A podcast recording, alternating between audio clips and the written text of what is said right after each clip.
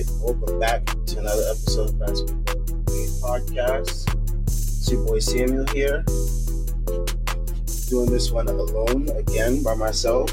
Another edition of Playoff Talk, um, edition six. Got a lot to talk about today. A lot. A lot happened today, especially. Oh my gosh. Whew. And I have a lot of thoughts on certain things that have transpired over the last couple days. So let's get into it. Um, first, I want to get into some of the game sevens that happened because you know I didn't have a chance to really speak my mind on those on those topics. Um, first game seven that happened was between Utah and the um, the Nuggets. It was a real slog fest. Um, wasn't that it was very it was a very very sloppy game. I don't know if sloppy is the right word to call it maybe just very it was played differently than the first couple games in the series because we know that the, the games are really high high paced a lot of offense not a lot of defense but this this game really came down to some defense especially um from gary harris. He had some key defensive possessions down the stretch including a block on one of donovan mitchell's jumpers and then he also caused the strip while Donovan Mitchell was trying to drive on their last play. So he was key, and I feel like he's going to be somewhat key in this Nuggets series, which is actually, I, I mean, this Clippers series, which is actually going on right now. Just crushing the Nuggets as we speak, as I speak. But yeah, um, Rudy Gobert was dominating in um, in the fourth quarter, but it wasn't enough. I feel like they should. If, if Utah wanted to win that game, they really needed some more um, scoring from guys like Joe Ingles, Mike Conley, and Jordan Clarkson. But this series really showed that they really missed, really missed Bogdanovich a lot in this series because he was a solid twenty point per game scorer and they just didn't they just didn't have enough firepower in the end. But Jokic had a big game. I believe he had like 30, 30 points or so. And he hit basically the game winner. Um, um, after that game, we heard that Mitchell and the Jazz are going to be agreeing to a possibly $170 million extension. So, to all my Knicks fans out there, they're hoping that they could pry on Donovan Mitchell away with a trade of some sort. That's not going to happen. So there's that. It was a really low scoring game, 80 to 78. I mean, I like when I like when these games, like when these players they lock in, they really show that they can get get down and dirty and like make some stops and not just let players constantly score on you or whatnot. So that was very I like seeing that. Um, the other game seven that we had, which was actually last night, which oh man, everyone on the timeline just wanted the Rockets to lose, and it felt like it was heading in that direction so bad.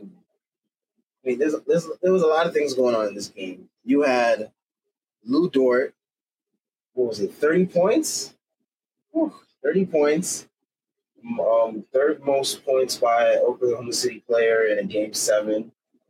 I think he um, passed James Harden for the most points by a rookie in a game, um, in a playoff game. So that was very, that was very funny because he's going against James Harden, who's the one, who's the record he broke. But I mean, Dort was basically outplaying Harden for this whole game, and Harden was just showing signs of like, not even like the last couple years, but like from that that Spurs game when he just did not have it going and he just looked out of it mentally.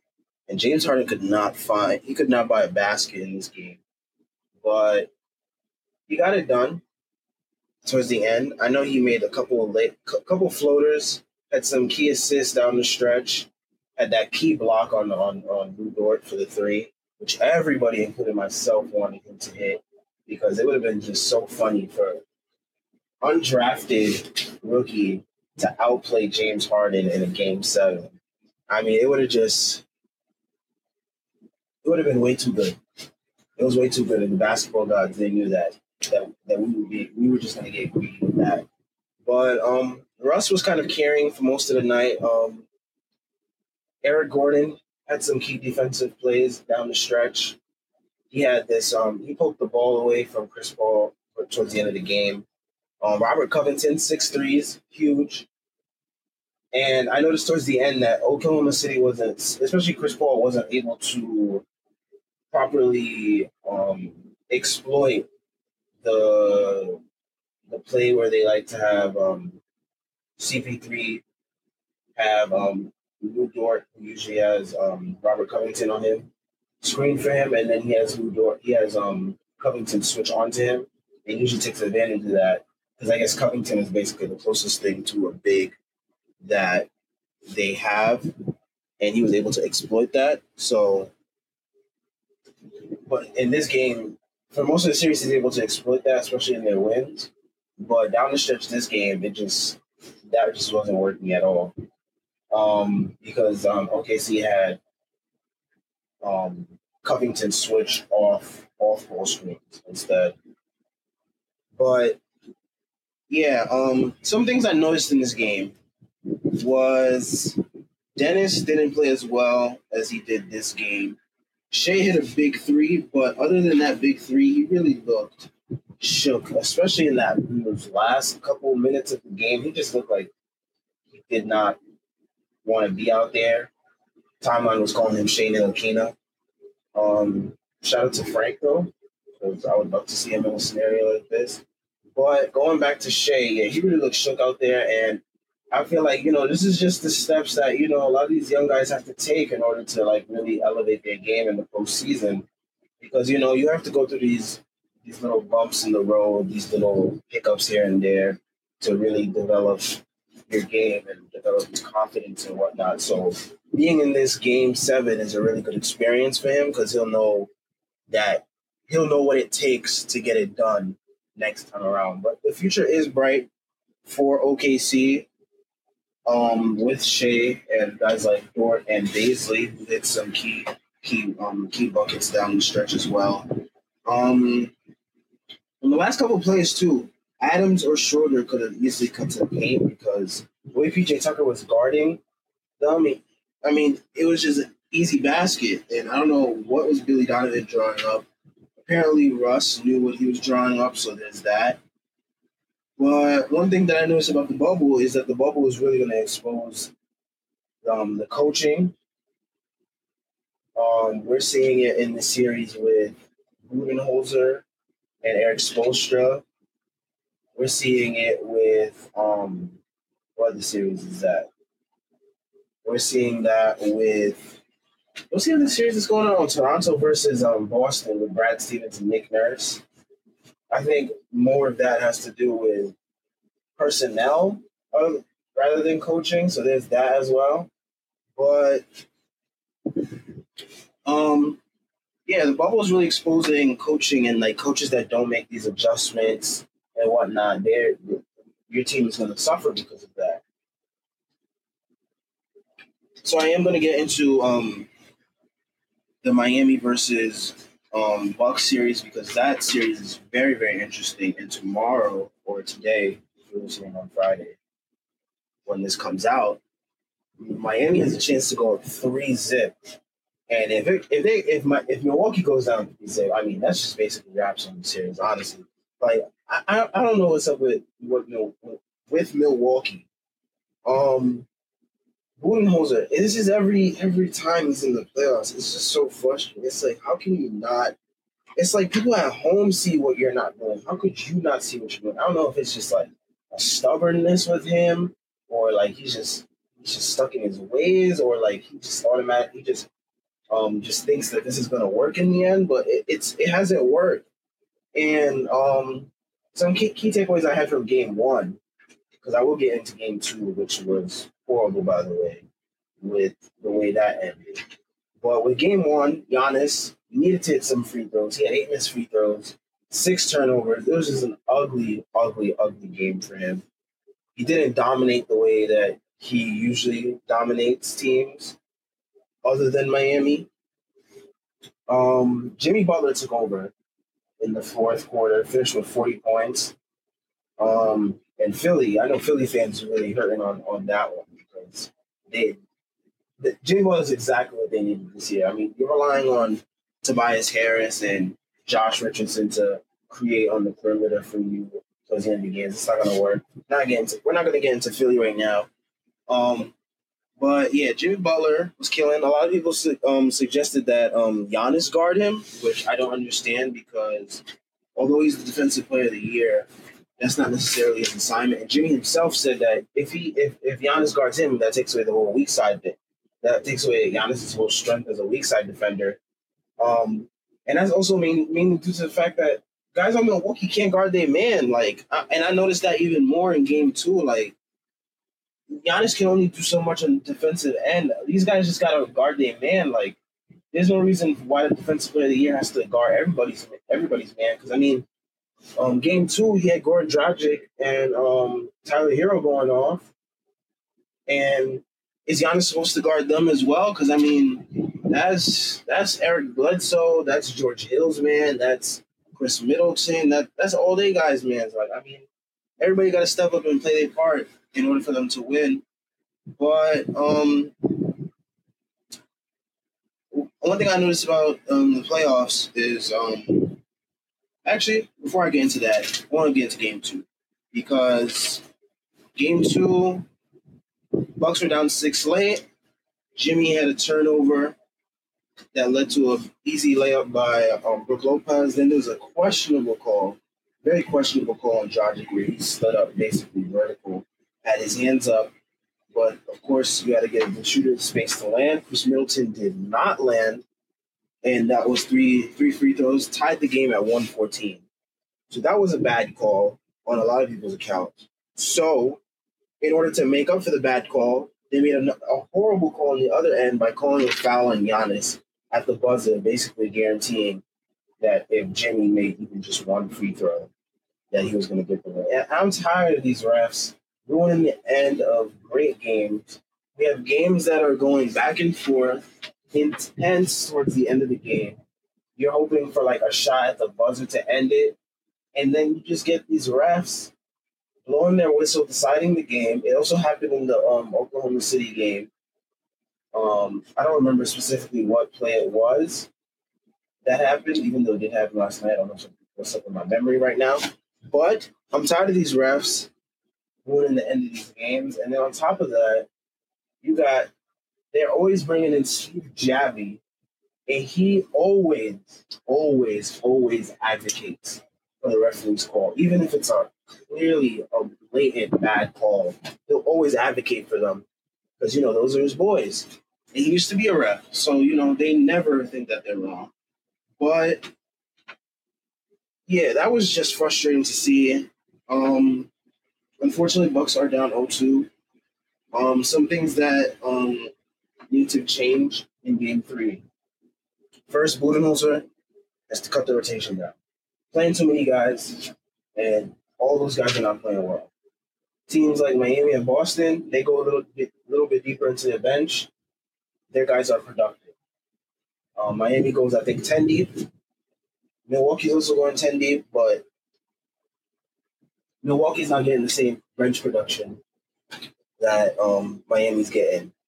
Um, also, try some different things. Maybe try some more Ersan Ilyasova. Um, who else? Who else should get some more minutes?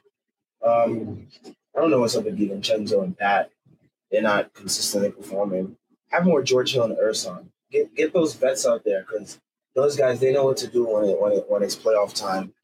Um, yeah, in, in Giannis and Middleton, I'm tired of Budenholzer playing guys like less than 35, 38, 38 minutes. Like you gotta play. You gotta play your main guys, Giannis and Middleton, especially. You gotta play them 35, 38 minutes. This is playoff time. This is what you had them playing all those less minutes in the game in the regular season for, because you know you have guys that would um come in and provide during the regular season, but this is playoff time. You know, everything is much more strapped down, so you got to have your your big guns playing in the in crunch time when it matters the most. And I understand, you know, Giannis and Middleton they had fouls, but you know, you gotta at some point you gotta you gotta trust your guys to play through these through these fouls, especially towards the um especially in the playoffs when you're down in the series. And I hope this changes for game three. Um another thing I noticed, Giannis, a lot of people I've seen seen this on the timeline a lot. A lot of people are upset with the Shaq comparison. But you know, it's kind of fitting the way Giannis kind of dominates in the paint. But what we also got to know about Shaq is Shaq needed a closer, a Kobe. I don't think Giannis can be that at this moment because, I mean, yeah, I don't think Khris Middleton can be that at this moment. So I don't know what Milwaukee's going to do in the offseason or, or whatnot because they got to get Giannis. Like having a closer, someone that can create off the dribble in playoffs and crunch time is is really needed. And we're seeing with teams that don't have that guy, they're the teams that struggle. You had in the first round, you saw guys like Luka, Jamal Murray, Donovan Mitchell, those guys, they thrived at the end of games because you know they could create off the dribble and whatnot. And you know, that's how you that's how you make that's how you make your money in, in at the end of the day in the playoffs.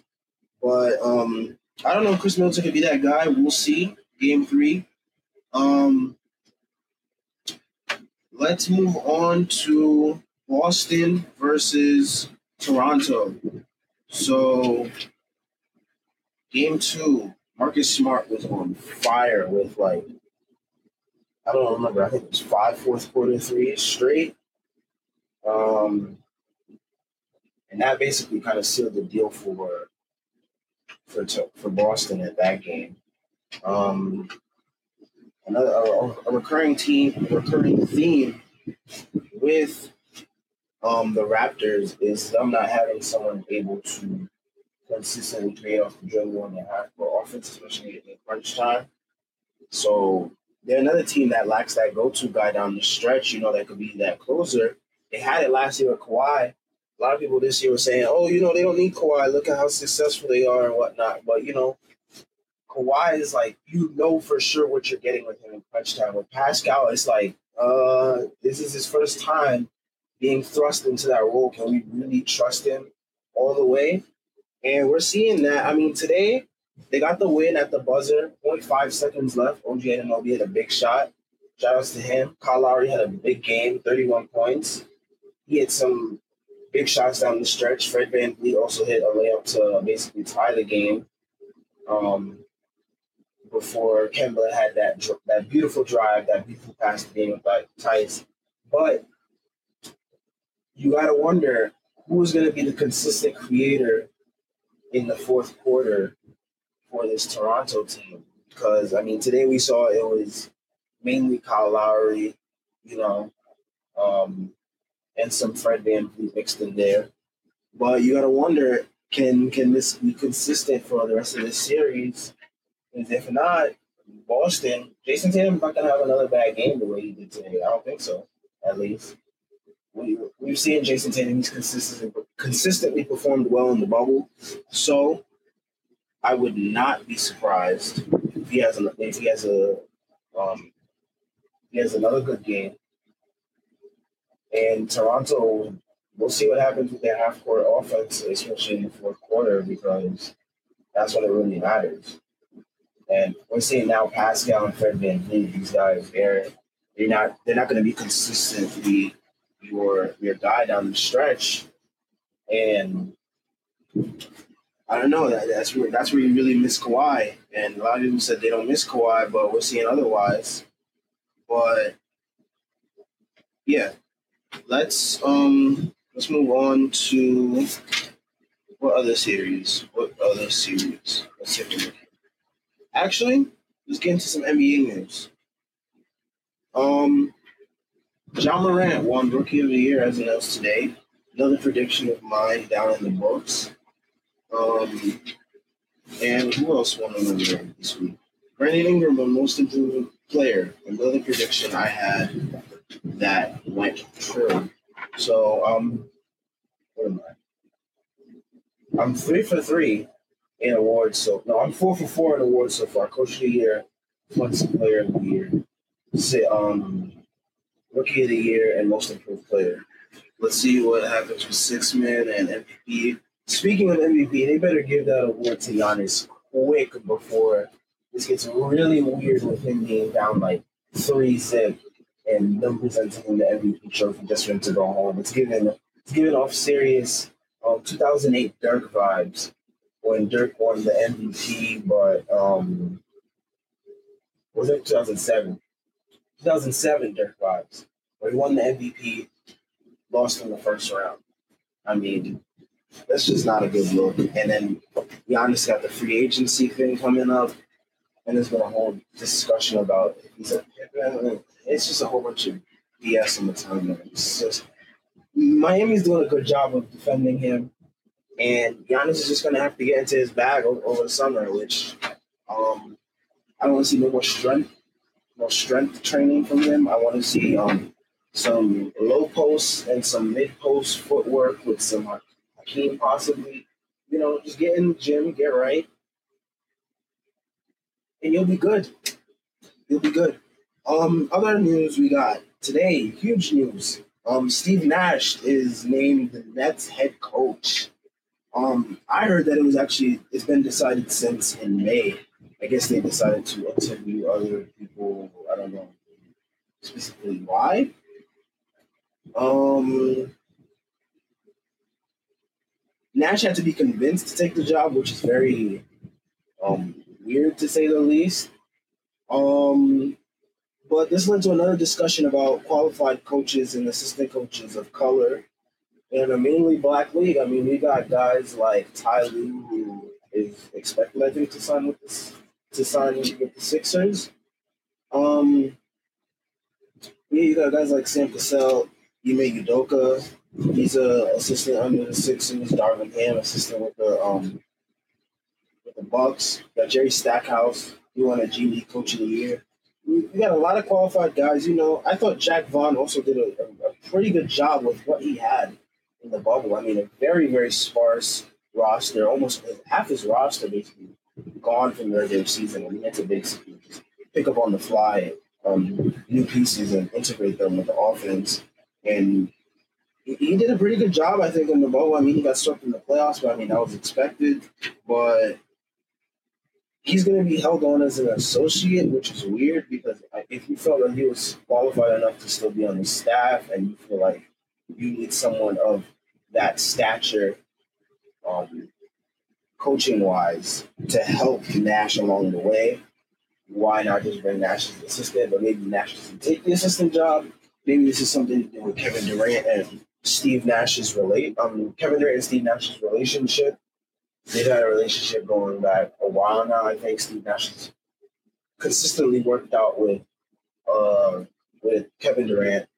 Um, I think he also has a relationship with Kyrie, and I think they just respect him as like a former player. So there's that. I don't think this was an example of like white privilege, as a lot of people would like to say, because I honestly do think that it just has to do with Nash having a relationship with Kyrie and Kevin Durant and him being a former MVP, former two-time MVP, point guard, uh, a great basketball mind altogether. I mean, and KD and Kyrie they signed off on this, so I mean, the Nets they they signed KD and Kyrie with hopes of you know bringing a championship to Brooklyn, and they want to satisfy those guys. And if this is the coach that they want, I mean, then that's who they'll have. Um, it is weird. A lot of people bringing up the conversations of like, oh, um, Mark Jackson and Derek Fisher and Jason Kidd and all these former point guards that turned to coaches. I mean, I don't know if I really honestly trust that because I mean, track record with a lot of these guys is bad as former point guards as head coaches. So I don't know. We'll see what Nash. I have um high hopes for him. I hope that he um hope that he succeeds. I mean, it'll be nice to see, you know, the Nets No, what am I care about the Knicks? care about the Nets, honestly. Um, I live in Brooklyn, but you know, I, I wouldn't really care too much. I care about the Knicks though. Um, but yeah, we'll see what happens. I mean, with these playoffs, we got um, Boston, Toronto. Now it's two one. We'll see what happens in game four. We got um, Milwaukee is down 0-2. They gotta win this next game in order for them to stay alive in the series. I don't know how that's gonna happen though. I, I feel like Miami's got their number. Miami just Miami just knows how to guard them really well. And Budenholzer is not one known for making adjustments in the playoffs. Um, my predictions for the next round with the two um, Western Conference matchups is I got Clippers taking this in, in, in five. I don't think Denver can do enough defensively to bother Paul George, Kawhi Leonard. Kawhi Leonard's a machine out there, efficiently just destroying these teams. And he just he just knows where his spots are on the floor and whatnot. And um yeah, I just don't and I don't think Jamal Murray is just gonna be able to go off as easily as he did against Utah. Utah's had a very bad defense. Um, they consistently play defense bad against them. Bring the Clippers can really lock in. And as I'm watching this game right now, they've seemed to really tap into that zone really locked in.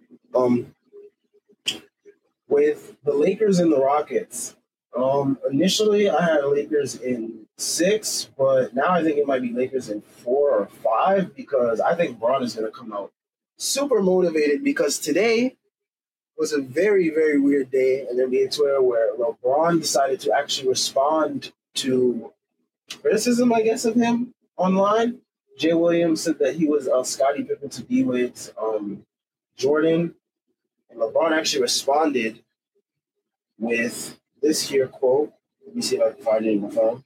Um, explain to me what the F I got to do with the subject matter. I'm over here minding my damn business, preparing for Houston. And by the way, I ain't never been nobody but my damn self.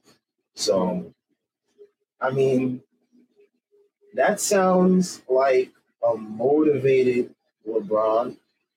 And I don't know. I hope, I don't know what to say. I hope AD plays like a real big man in this series because this is a series we can take advantage of that. So we'll see what happens with him. But yeah, I think Bron's gonna come out with a killer mentality in this in this series, and we'll get our battle of LA in the conference finals. So